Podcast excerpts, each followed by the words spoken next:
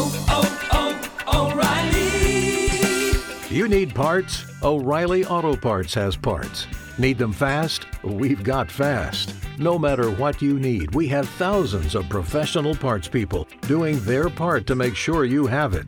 Product availability. Just one part that makes O'Reilly stand apart. The professional parts people. Oh, oh, oh, O'Reilly. Auto Parts.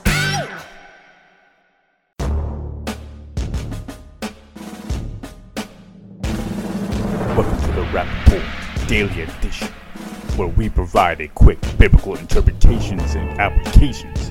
This is a ministry of striving for eternity. This week, we're going to take a look at critical thinking. Actually, it's one of those things they can't teach in school anymore because if they did, well, they couldn't teach evolution. But critical thinking requires the ability to question the things that you're told, the things that are argued, claims that are made. The most important thing to critical thinking is asking questions, challenging and thinking through what's actually being said to what is, well, perceived to being said.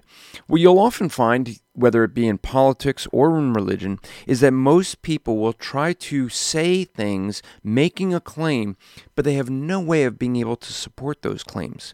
They will use many logical fallacies to deceive a person into thinking they actually have answered when they really haven't. They will use a red herring where they change topics altogether to try to get you to agree to something as if you're agreeing to the original argument when they couldn't provide any support for the original argument. They may use different techniques like, well, all the scientists believe. Well, now they're doing a logical fallacy called an appeal to authority or an appeal to popular.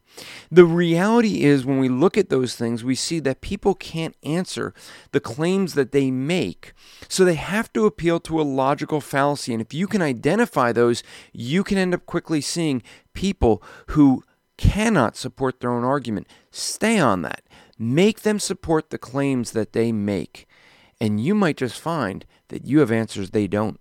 This podcast is part of the Striving for Eternity ministry. For more content or to request a speaker or seminar to your church, go to strivingforeternity.org.